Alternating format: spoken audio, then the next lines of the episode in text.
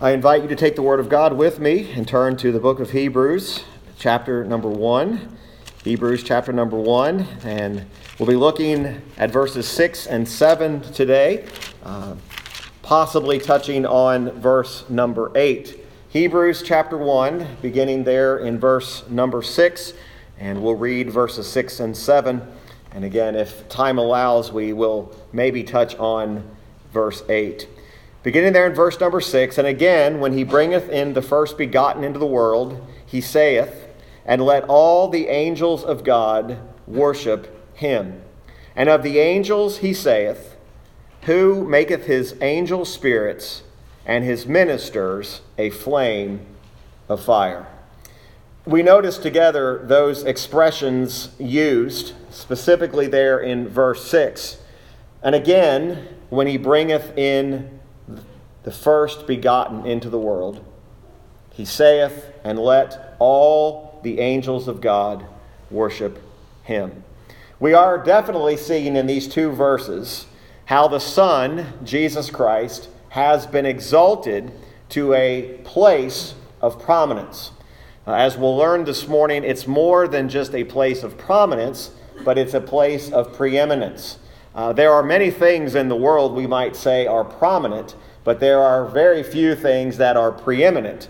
And of course, Jesus Christ is preeminent. And that is what is in mind here. As we think about the exaltation of Christ, we understand that his exaltation of Christ was by the Father. As we've learned studying these passages dealing with the dignity of Christ, we continue to see that the Father was not content in just giving one single message regarding his Son, but he continues to speak about his sonship, and he continues to speak in the various ways in which his sonship is being declared. How Jesus Christ is, in fact, worthy of all worship and all praise.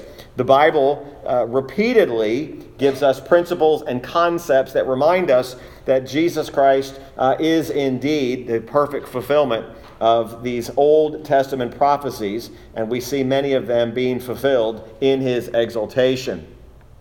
Also, the way Scripture often does it is it doesn't just show us his exaltation in one way, but it shows us in a number of ways how Jesus Christ is exalted to this place of preeminence.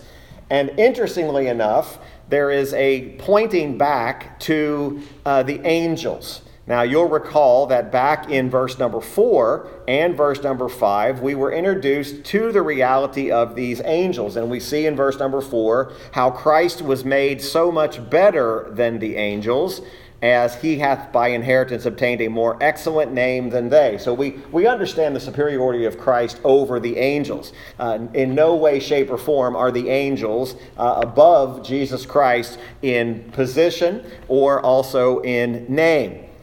But we also saw in verse 5 For unto which of the angels said he at any time, Thou art my son? So we learned how that God the Father has not pointed to the angels and said, You are my son.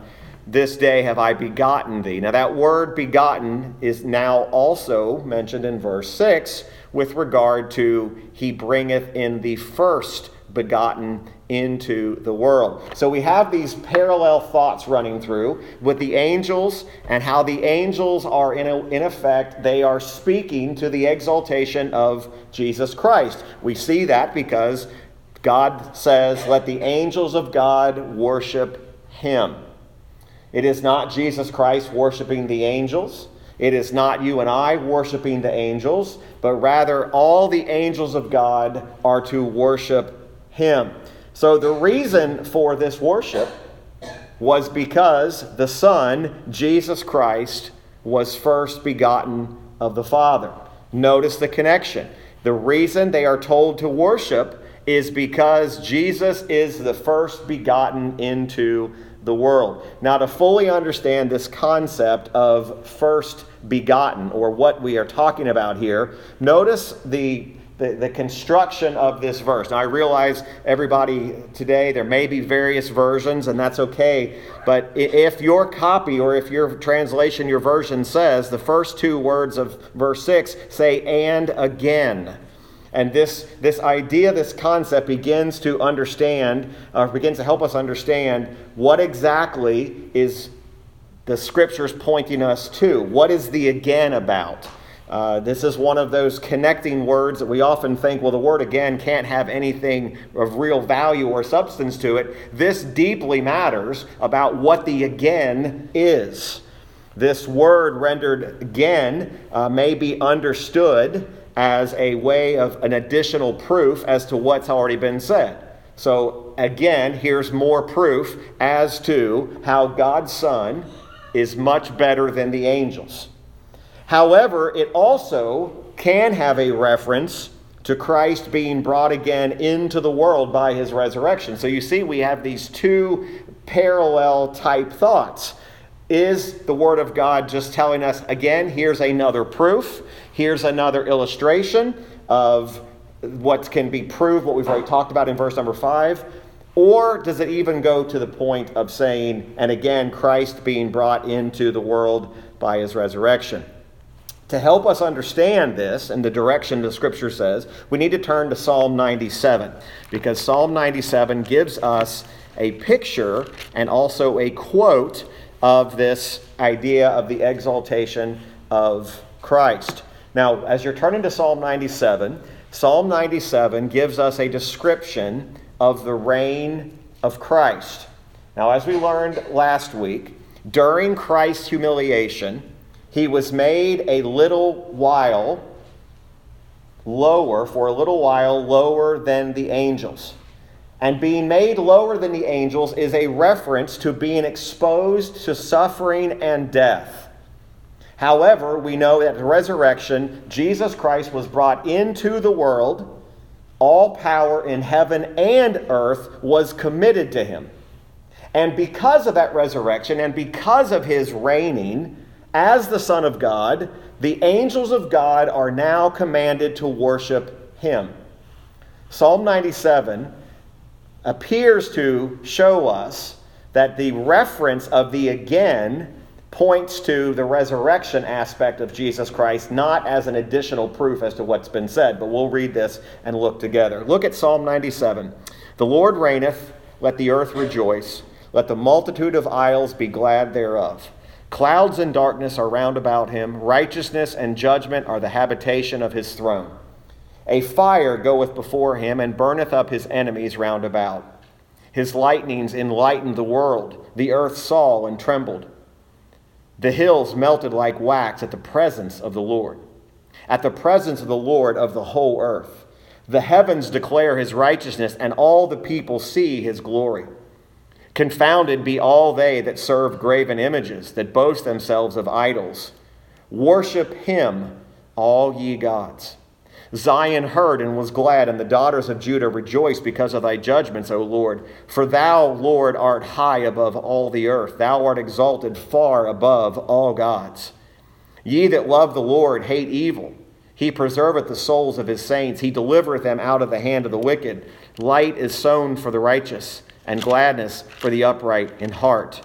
Rejoice in the Lord, ye righteous, and give thanks at the remembrance of his holiness. Psalm 97 is a beautiful psalm. It shows us the exaltation of the Lord, and it shows us how he has been exalted. And Psalm 97 7 says, Worship him, all ye gods.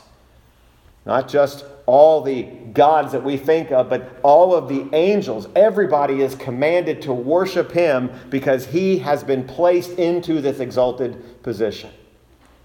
Now, again, as we go back to Hebrews, we see if this is dealing with the resurrection, notice the reason for the worship is given to us when he bringeth in the first begotten into the world.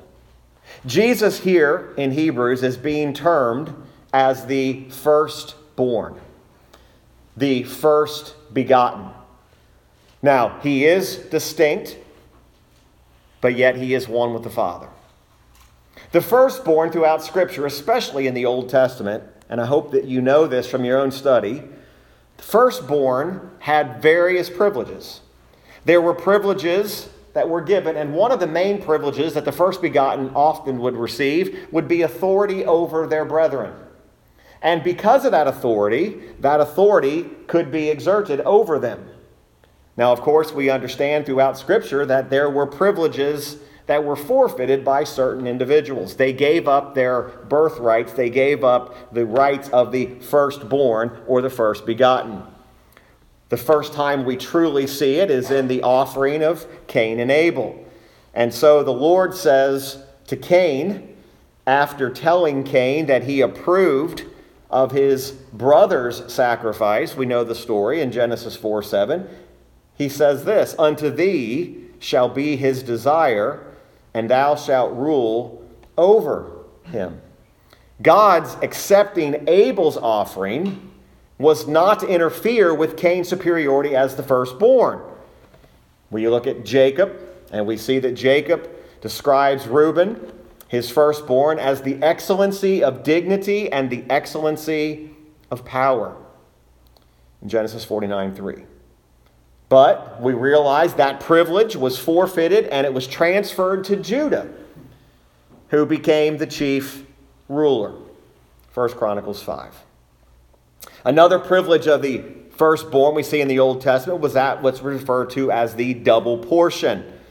We also see in Scripture that Reuben forfeited his right to that double portion. And if you know your Bible, that privilege was transferred to Joseph who was the father of the two of the 12 tribes.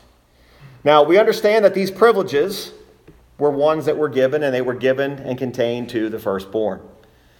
There was also the privilege of the priesthood. Reuben forfeited that priesthood, and it was bestowed on the tribe of Levi or the Levites, which are the priesthood. Now, you say, what does all that have to do with this principle of the first begotten? Notice that he is declared, this, Jesus is declared as the first begotten into the world who he brought in. God bringeth in the first begotten into the world. Christ is the very firstborn in all things. He has the preeminence. To him, as we read in Philippians in our call to worship, Every knee shall bow and every tongue shall confess that Jesus Christ is Lord. He is above all things in heaven and he is above all things on earth. Think about today what it means that every tongue shall confess that he is the Lord. Someday there's coming a day when even unprofessing, unbelieving tongues will confess that Jesus Christ is Lord.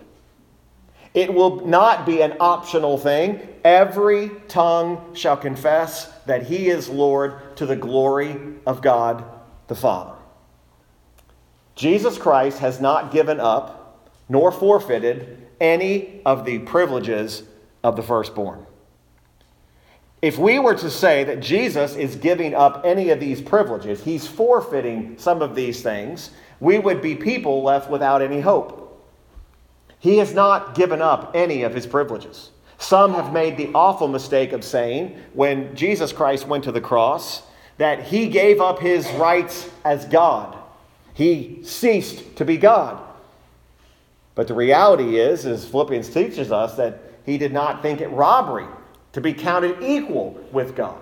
He did not give up any of his rights, he did not give up any of his privileges. He just ceased in exerting them. It's part of the voluntary humility of Jesus Christ in his humanity as he goes to the cross and he pays for the sin debt of his people. Oftentimes, we like to just jump and cut to the chase and say, I just want to know why. I just wanted, I, yes, that's why he is. But do you realize that this first begotten principle cannot be ignored when we're speaking about the exaltation of who Christ is. The first begotten is not just there as a word filler. It's not just there that we say, and by bringing in the first begotten into the world, this is the result. That because he's the first begotten into the world, let all the angels of God worship him. He who is made a little lower than the angels, because he has this firstborn status as the Son of God. let all the angels of God worship him. There are some really creepy things that go on in the name of religion. And one of those creepy things is the worship of angels. And this worship of angels is, is, is it's quite remarkable to where we go wrong in our theology that leads us to a place where we lift up and exalt angels as creatures to be worshiped. When you see angels in Scripture, the angels are not being worshiped, but rather they are worshiping God. We are not exalting angels. In the same manner that we don't exalt Mary to a state of a place of worship. Now, Mary, we're told, was highly favored of God. Don't go to the other direction and say Mary's, no, Mary's of no significance. You're making a grand mistake when you just kind of blow Mary off and say Mary means nothing. We know that the Catholics have it wrong by venerating Mary and putting her on a pedestal and giving her actually a preeminent spot. In the Catholic Church, she is almost, if not, nudged a little bit higher than Christ. Your Bible does not say, unless you've got a very faulty version. And again, he brought her into the world to be exalted. And we brought him the first begotten. Let all the angels of God worship him. Yeah, we actually are naive enough to believe that there is still male and female. Yeah, we're just, we're just that naive, aren't we? We're, we are failing to get on the, the train that's running down the track, and we're the, we're the narrow minded ones that are running head on into the train that's rolling down the track. No, we're standing on biblical authority, and we're saying He made them male and He made them female. And in this, He clearly says, Let the angels of God worship Him. Doesn't say let the angels of God worship they or some other pronoun. It's not what's being said. Worship Him. Clearly, this is Christ. He's the firstborn, the first begotten. The angels are all commanded to worship Him. He is exalted far above all principality and power and might and dominion and every name that is named not only in this world but also in that which is to come ephesians 1.21 this is not a minor subject there are things in scripture and in process and in tradition that we could differ on we could have a church just like ours who does things a bit differently.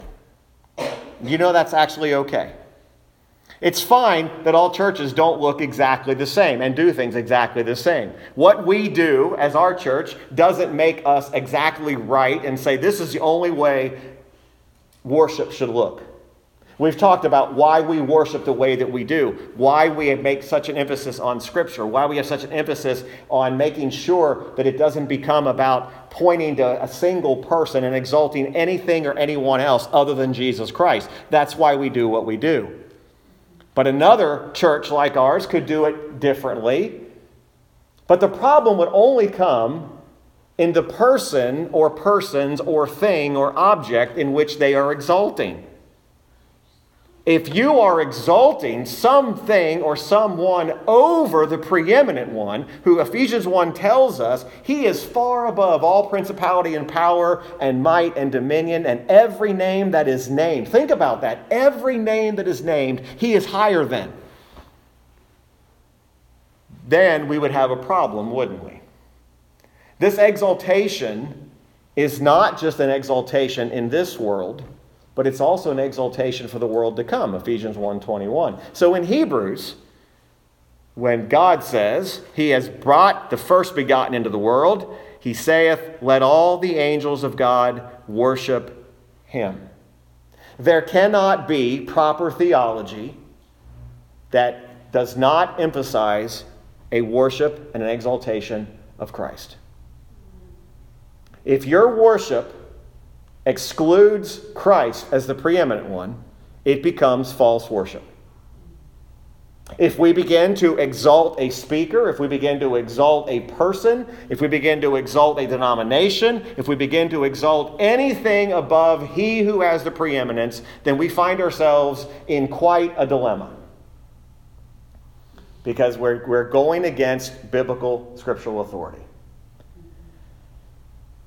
It's interesting that the very opening portions of this book, that the angels are given such a prevalent place of us to connect the dots. Oftentimes, when you study through Scripture, you don't see as much as you would think about the angels, but they certainly are there. But the purpose of the angels was not for them to be exalted, but that they would exalt Jesus in their worship.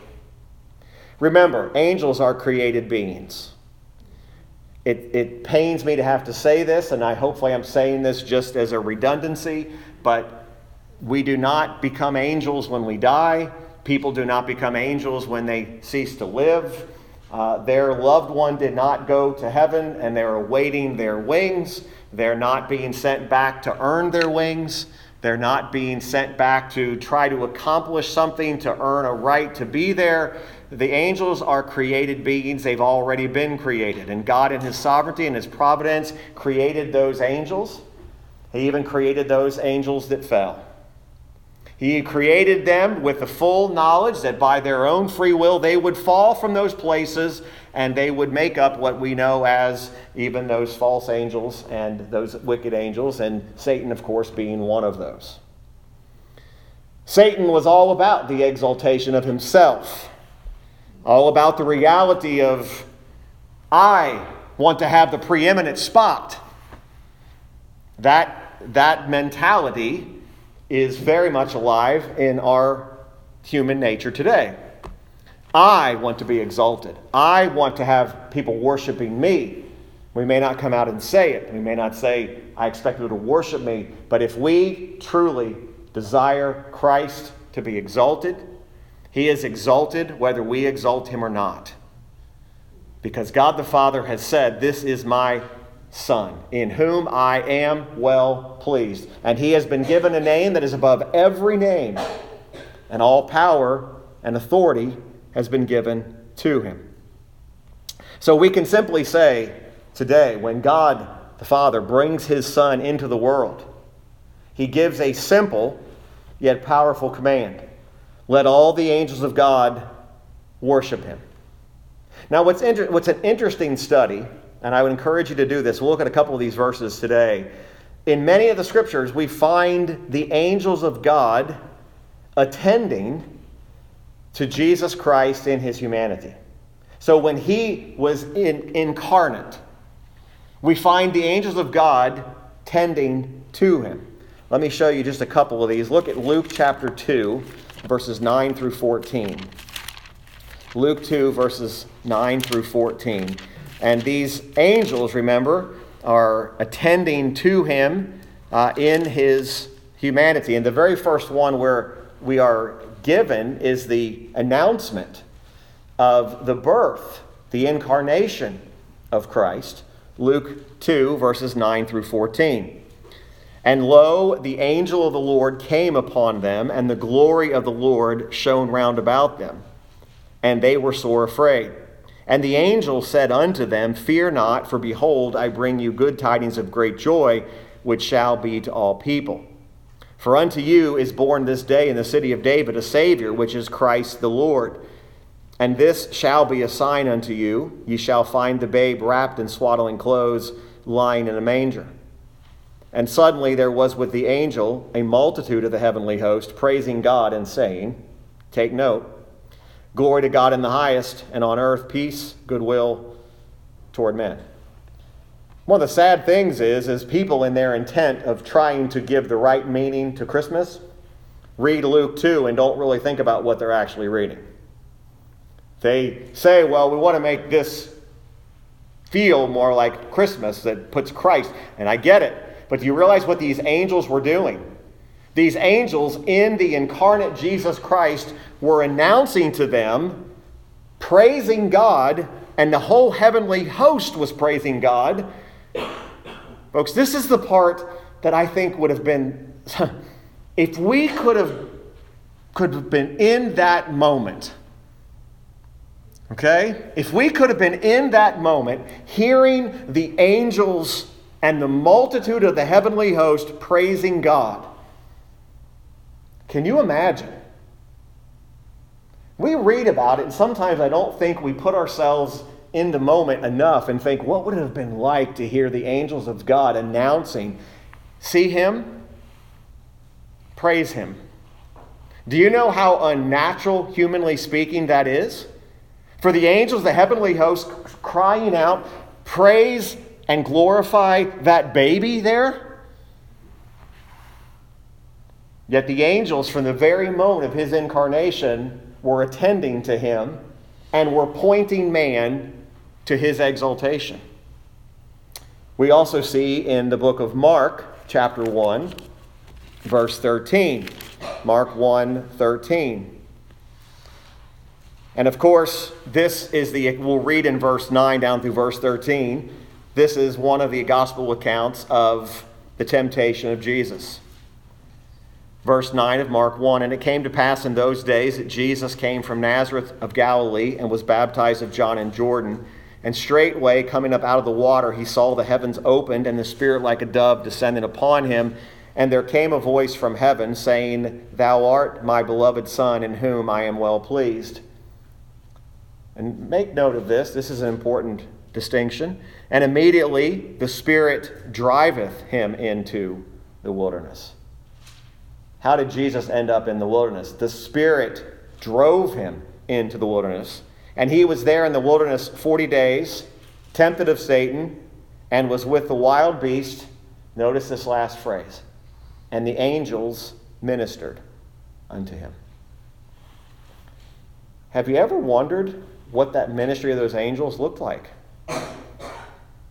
Because here's what we think What did Jesus, the Son of God, the Son of Man, what could he possibly need? Don't lose sight of the humanity of Christ. These angels, which Hebrews says, all ye angels of God worship him, they were, they were pointing people to worship him in his incarnation, they were ministering to him at his temptation. Let's go back to Luke and go to Luke 24. It's hard to not expound on these texts more, but time's not going to allow that today. But Luke 24, 1 through 5. This is a familiar account, the resurrection of Christ. Now, upon the first day of the week, very early in the morning, they came unto the sepulchre, bringing the spices which they had prepared, and certain others with them. And they found the stone rolled away from the sepulchre, and they entered in and found not the body of the Lord Jesus. And it came to pass, as they were much perplexed thereabout, behold, two men stood by them in shining garments. Wonder who these two men might have been. And as they were afraid and bowed down their faces to the earth, they said unto them, Why seek ye the living among the dead? He is not here, but is risen. Remember how he spake unto you when he was yet in Galilee, saying, The Son of Man must, notice that, must be delivered into the hands of sinful men and be crucified the third day, and the third day rise again. And they remembered his words. These angels were certainly ministering they were certainly pointing men and women to glorify God, to see Him exalted. And then the final one I'll have you look at today is Acts 1, verses 9 through 11. This is one of those passages that just makes you long for when this day comes. This is the account of Jesus' ascension into heaven after the resurrection, after he'd been seen by many witnesses It says in verse 9 of Acts 1 And when he had spoken these things, while they beheld, he was taken up, and a cloud received him out of their sight. Another one of those moments. Wouldn't you have loved to have been there to see this? And while they looked steadfastly toward heaven as he went up, behold, two men stood by them in white apparel, which also said, Ye men of Galilee, why stand ye gazing up into heaven? I've got this next three words circled. This same Jesus that does matter, folks. This same Jesus, which is taken up from you into heaven, shall so come in like manner as you have seen him go into heaven. From that moment until the very moment in which we are now seated, that's what we're looking for. The same Jesus. Not a different one, not a modernized version, not a watered down version, not one that fits man's fancies and fits what man wants God to be. The same Jesus who God the Father said, This is my Son in whom I am well pleased, who has been exalted from the very time of his incarnation and even before that, the same Jesus is going to come back in like manner. You take these passages together and you look at the role that these angels are playing in the exaltation of Christ, and think about this for a moment. When you see the appearance of angels throughout Scripture, what do you think their main responsibility is? To exalt Christ, to worship Him. It is not even about us, it's not about us, it's about His exaltation. What do angels minister about? Well, notice back in verse number 7 of Hebrews 1, another passage that often, sometimes people are not sure how to take it, and there are some very good men uh, who doctrinally are sound, theologically sound, who don't all see this exactly the same way. And I'm not dogmatic about this to say that these one of these men and this one's right and this one's totally wrong. But I do see it says, And of the angels, he saith, who maketh his angels spirits and his messengers a flame of fire. Now, here the angels are being described as spirits and as a flame of fire. Throughout Scripture, spirits often is signified or illustrated by wind or winds. So there are some who understand this passage as teaching us that the Lord makes his messengers like the wind or like a flaming fire. The apostle, the writer of this book, he's not teaching us about the nature of wind and the nature of lightning, but he's teaching us something about the nature of angels. The best interpretation seems to be that the angels, when sent by the Lord to perform his will, they often do so in the form of winds and fire. So you study Scripture and you see where the angels are, and many, many times when they're sent to perform the Lord's will, they show up in the form of winds and of fire. Elijah was taken up into heaven, does tell us there appeared a chariot of fire and horses of fire. The narrative goes on to say Elijah went up in a whirlwind into heaven. It seems to be a work performed by the ministry of angels. The chariot and the horses of fire appear to have been angels. We also read about Elisha. Elisha, surrounded at one time by the Syrian army, mountain was full of horses of fire round about the prophet. But then there is the indication that these were persons, because Elisha says to his servant, Fear not, for there be more with us than with them. But here's what we do know about the angels. We may not fully understand their nature, we may not fully understand all that this text means, but it does present the angels in a subservient position. That's what I want us to understand. Angels are in a humble situation. They're marked by their humility. The angels serve their Maker with whatever means He determines. A question I often get is could God do something like that? Now, the obvious answer to that question, when someone says, Could God do something like that? Often is, Well, of course, God can do anything He wants, He can use whatever means He wants. His sovereignty and his providential hand are not limited. But he cannot act contrary to his character, he cannot act contrary to his nature. So people often say, uh, there's no limits with God. Well, the limit with God is he can't act and be something that he's not. Right? Now, I know we're splitting hairs here. Yeah, that's technical. He can't do that. So he can't act contrary. So one thing he can't do is he cannot exalt angels above his son. So you're never going to see the angels in a position of authority and Jesus Christ being subservient, except in that one case when it says Jesus was made a little lower than the angels. That doesn't mean that he ceased to be God, and it doesn't mean that he was no longer an authority. What did Jesus do in his humility? He was made a little lower than the angels. He took on that robe of human flesh without ever ceasing to be God, but yet 100% man, 100% God. So, what does this teach us about the angels? It teaches us that these angels are meant to be in a humble position. Folks, I'll tell you right off, there are things in Scripture I don't fully understand. There are still mysteries of God that if you tried to pin me down and debate me, you might beat me. Matter of fact, there's a lot of things you'll beat me at. There's things I have not come to a full, complete understanding. And I'll tell you right off, one of the holes in my deep, right, deep recess theology is really a full, complete knowledge of angels. Now, if you've reached that, praise the Lord for you.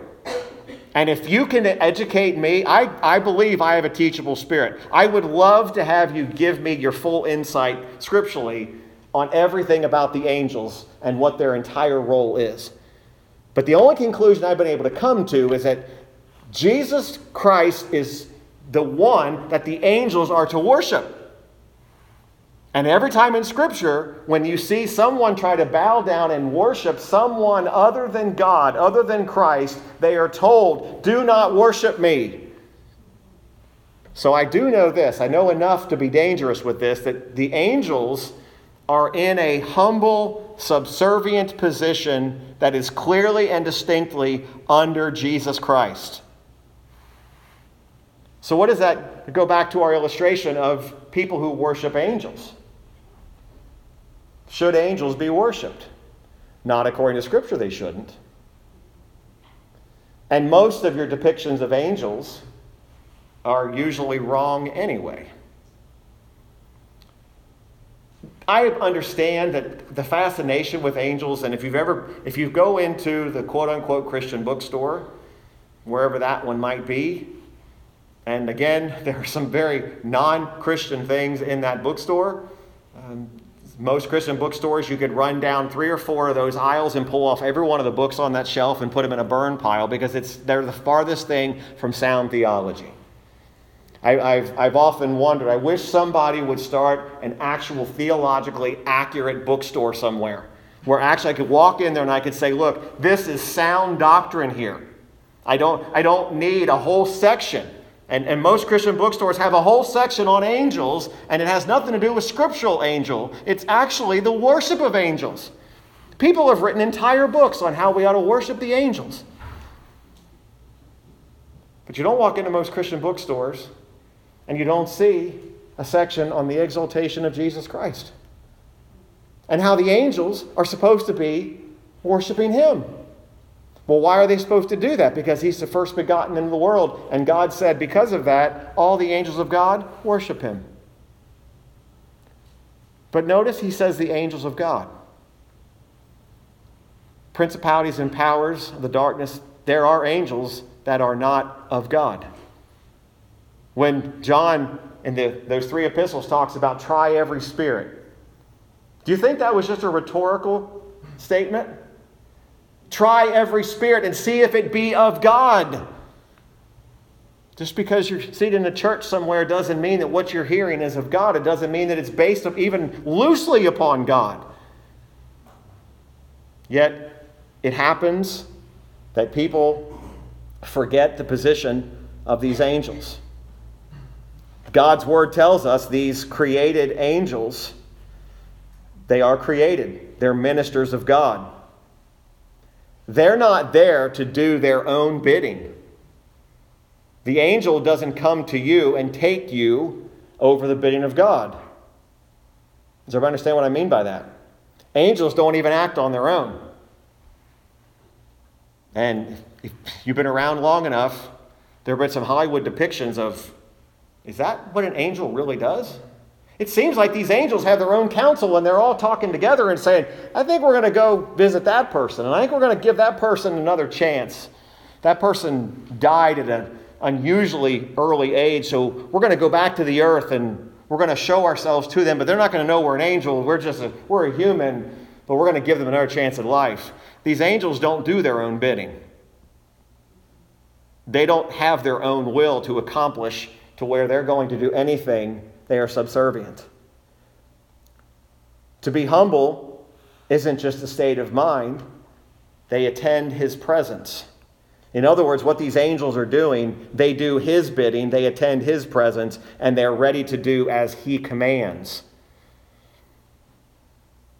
Now, there may be called flames of fire. Maybe that refers to their power. They may be called flames of fire because they are quick. Some theologians, recent and in generations past, have said that they're called ministers a flame of fire because they have a burning love and zeal for God. Some have said that they're ministers of fire or flame of fire because they execute God's wrath. As I said, if you have a full understanding of all these things, I'd love to sit and have coffee with you. I'd love for you to inform me of all, set me straight.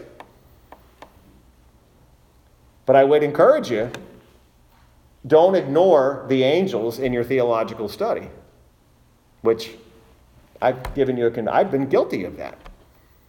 To where it doesn't seem to be that important. But if the very opening verses of Hebrews, it's not there just by coincidence. Within the first seven verses, God declares all the angels of God are to worship Him. I think it's pretty important. This is why we can't burn through Hebrews. And like some will say, how could we be in Hebrews all these weeks and we're still in the first seven verses of chapter one? Because, folks, there is so much here, you can't just burn through it and say, let's get to chapter two. This exaltation is another one of those proofs of the dignity of Christ, why he's worthy of our worship. Oh, yeah, we could just take the easy route and say, yeah, yeah, yeah, he has the preeminence. But do you realize why he has the preeminence and what that means to have the preeminence?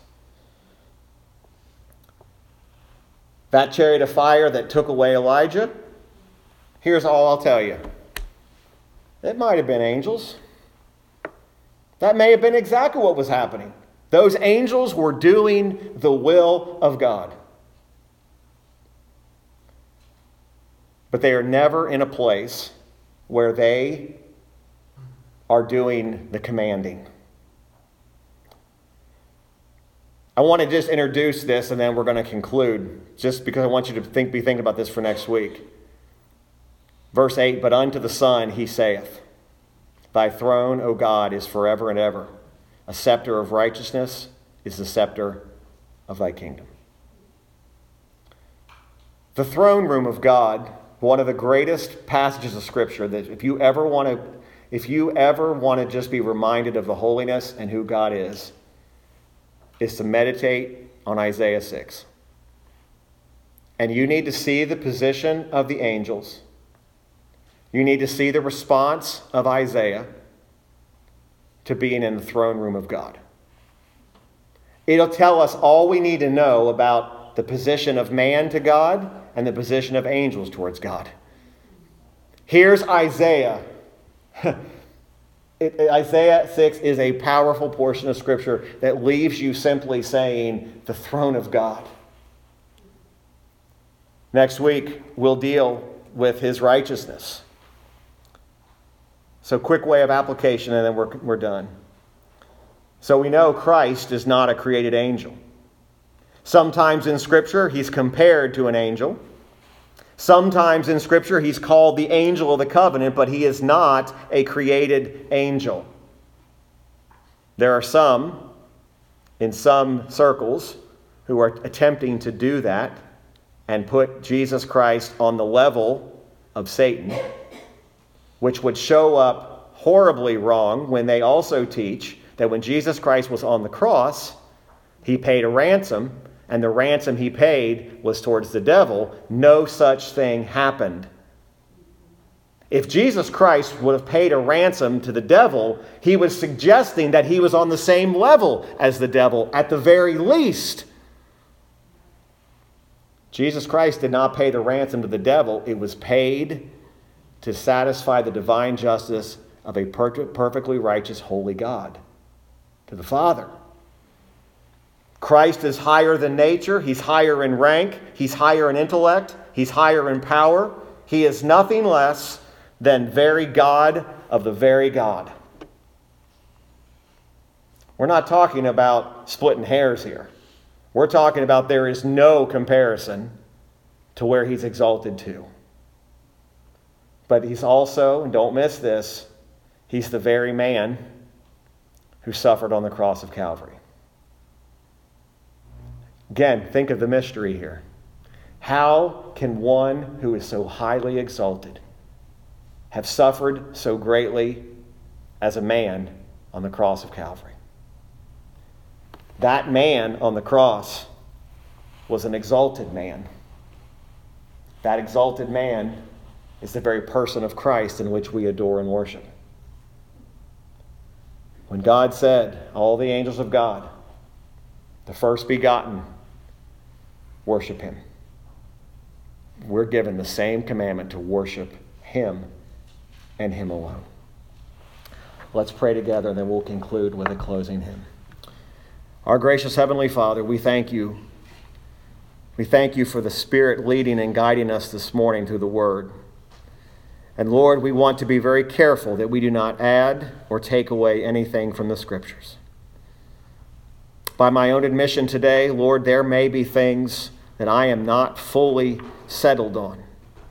But Lord, I pray that those things would not be a hindrance to your people, that it would just drive us to study more and more, to, sh- to show ourselves approved. And Father, it would spur us in humility to learn more about you and more about your character and your nature and your purposes and your plan. But Lord, as we bring this time of worship to a close, we certainly acknowledge our exalted Savior. And for those of us that are children of God, we realize there is no more precious truth than to know that Jesus Christ on the cross of Calvary, through his shed blood and his death, his burial, and his resurrection, he accomplished our salvation. So that we could not boast in anything that we do. May we never be found worshiping and exalting anything or anyone else above He who you have commanded us to worship. Christ truly is the exalted Son. Father, I do pray for any that has yet to repent and believe the gospel. Father, may they run to you today. May they run to Christ. And may the power of the Spirit be in work in their life and convert their soul. Lord, again, we thank you for this time.